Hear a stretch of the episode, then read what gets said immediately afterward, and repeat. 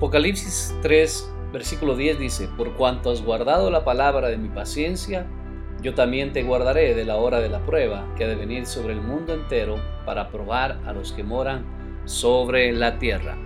Te saluda el pastor Pablo Celi y el día de hoy te comparto bajo la serie de las pruebas, Él no te abandona.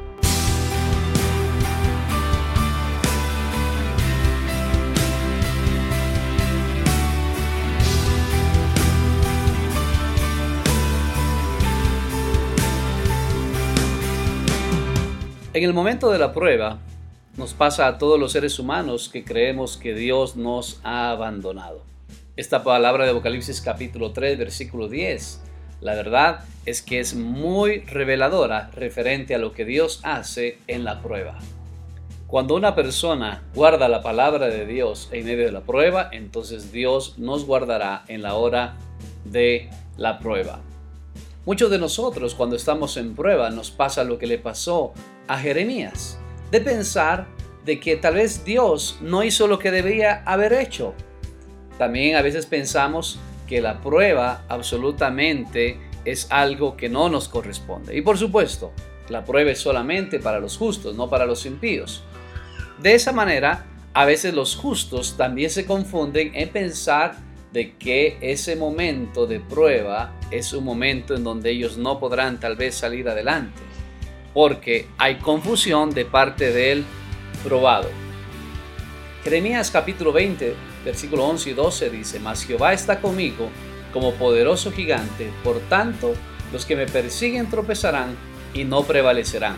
Serán avergonzados en gran manera, porque no prosperarán, tendrán perpetua confusión que jamás será olvidada. Oh Jehová de los ejércitos, que pruebas a los justos, que ves los pensamientos y el corazón, vea yo tu venganza en ellos, porque a ti he encomendado mi causa. Qué palabra de Jeremías, ¿verdad? Él habla acerca de que Dios está con él como poderoso gigante. Y me encanta el versículo 12 de Jeremías capítulo 20, que dice que pruebas a los justos. Y así es, la prueba es para los justos, pero en ocasiones el justo se confunde en medio de la prueba. Así que yo quiero animarte a que no te confundas en este momento, en ese momento de dificultad, en este momento de dolor. Dios está contigo, Él nunca te abandona. Dijo el salmista, hubiese yo desmayado si no creyere que veré la bondad de Jehová en la tierra de los vivientes. Siempre Dios estará contigo en el momento de la dificultad. No permitas que los pensamientos de derrota o de duda vengan a tu vida en estos instantes. El Señor está contigo, te lo aseguro. Así que no te confundas, Él no te abandona. Y quiero decirte que siempre la prueba tiene un momento de inicio y un momento también de final en todas las cosas. Lo que el Señor está viendo en nosotros definitivamente es que podamos en el nombre de Jesús enfrentarla con valentía y pasar esta prueba.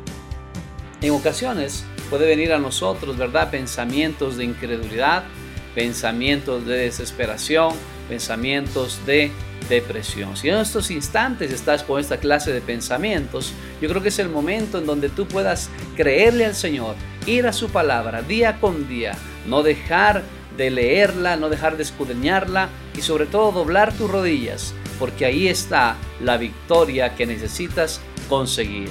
Mientras más buscas a Dios, más cerca estás del momento de salir. Así que haz esta oración conmigo. Señor Jesús, te doy gracias por haberte entregado por mí. Yo sé que tú nunca me abandonas. Tu palabra dice que tú estarás conmigo hasta el fin. Yo lo creo, mi Señor, y quiero pedirte, Espíritu Santo, que me llenes de tu paz y de tu valentía. En el nombre de Jesús. Amén.